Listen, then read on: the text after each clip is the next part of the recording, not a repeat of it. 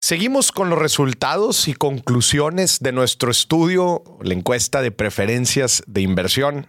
Acuérdense, gente, si no vieron o escucharon la galleta pasada, justo describía el estudio que estamos haciendo en el marco de mi doctorado en ciencias financieras, tratando de entender la dinámica en que la gente toma decisiones financieras, decisiones de inversión, y cómo es que se puede apoyar de la tecnología, cómo la tecnología nos puede ayudar a nosotros a tomar mejores decisiones con nuestro dinero.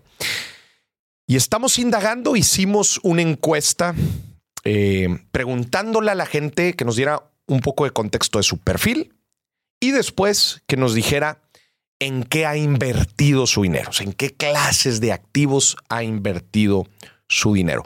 Creo que no lo mencionamos en la galleta pasada, pero la muestra que estamos utilizando en este estudio son de 1,000 personas. 1,000 registros son los que estamos utilizando como una muestra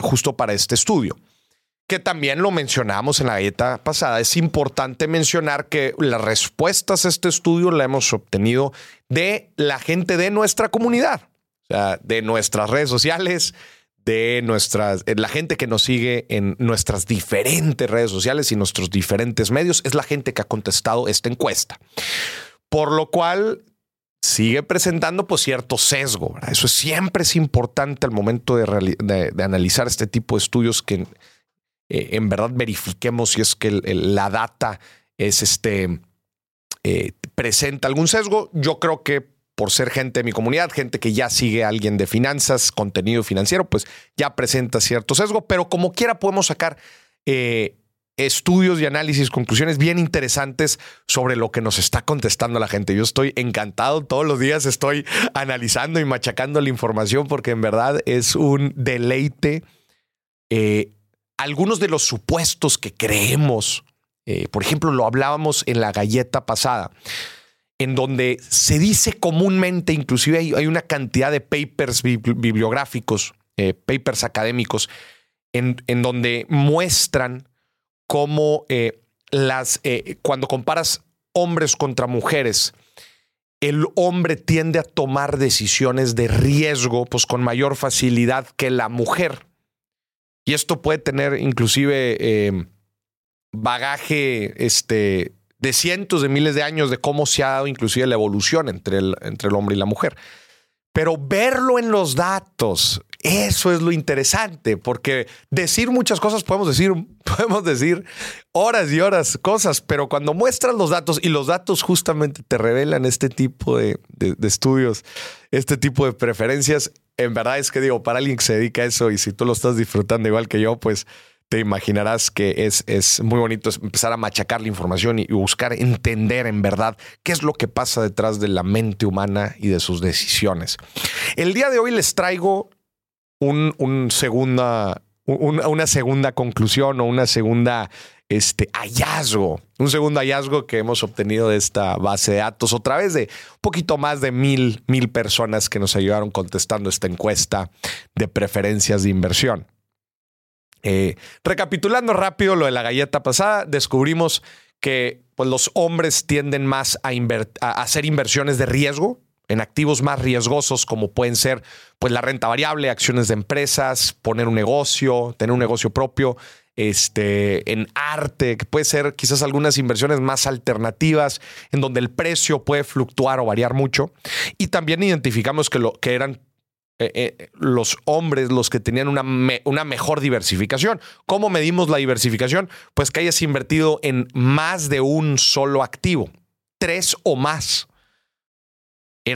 Teníamos cerca del 65, cerca del 70% de la gente que invertía en riesgo, en inversiones riesgosas, y que estaban diversificados en 3 o más activos.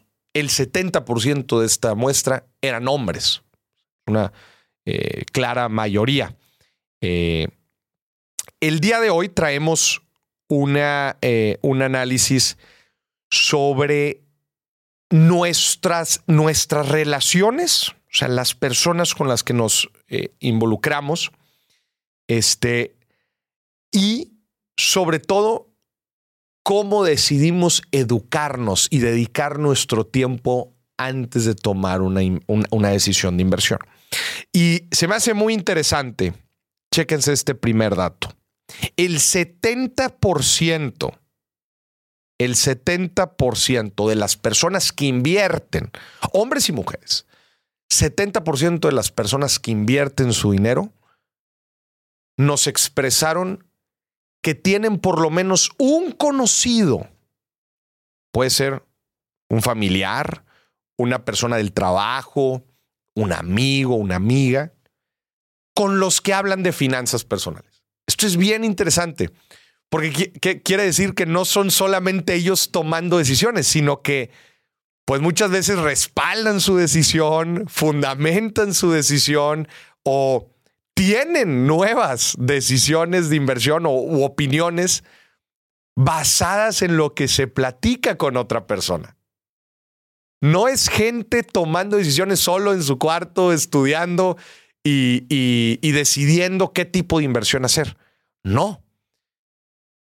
Otra vez, el 70% de la gente que invierte su dinero nos dijo que habla con otras personas de finanzas personales. Y pues, si tú lo has hecho, si tú tienes una conversación con conocidos sobre finanzas personales, pues seguramente sabrás, ¿no? Esto es muy, muy obvio, que dentro de esta conversación una de las preguntas más típicas es, bueno, ¿y tú en qué estás invirtiendo, verdad? Y cuando estamos en ese dime y direte o dimes y billetes, de en qué estás invirtiendo, pues obviamente salen nuevas ideas, salen opiniones, hay veces fundamentadas, hay veces no, hay veces correctas, hay veces incorrectas, pero al final de cuentas fundamenta esta idea de que el ser humano es un ser social, especialmente latinoamericano, es un ser social que basa muchas de sus decisiones financieras por su relación con otras personas. Y lo podemos ver claramente que al momento de que la gente se convierte en inversionista o las personas que están invirtiendo tienen gente con la que se rodean y están hablando de finanzas constantemente. Esto es un dato bien interesante. Y aunado a esto, otro hallazgo interesante es que el 54% de la gente que está invirtiendo, la mitad de la gente que se declaró en la encuesta que invierte su dinero en uno o en más activos, la mitad del 54% ha hecho un curso antes o leído un libro de inversiones. O sea, ¿qué quiere decir? Que es gente que en teoría le ha dedicado pues a una acción de adquirir mayor conocimiento para tomar mejores decisiones de inversión. Y la otra mitad no.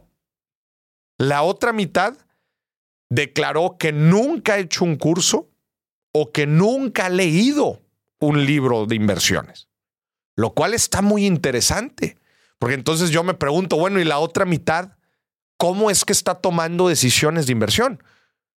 Pues estamos viendo aquí que quizás está tomando decisiones por la gente con la que conoce, ¿no? Porque le dicen en dónde invertir, la gente la que conoce, o quizás estudió algo en universidad que quizás pudo haber aprendido ahí algo, pero lo dudo mucho, porque entonces nos hubieran puesto que hicieron algún curso de inversiones o en donde han aprendido algo de inversiones.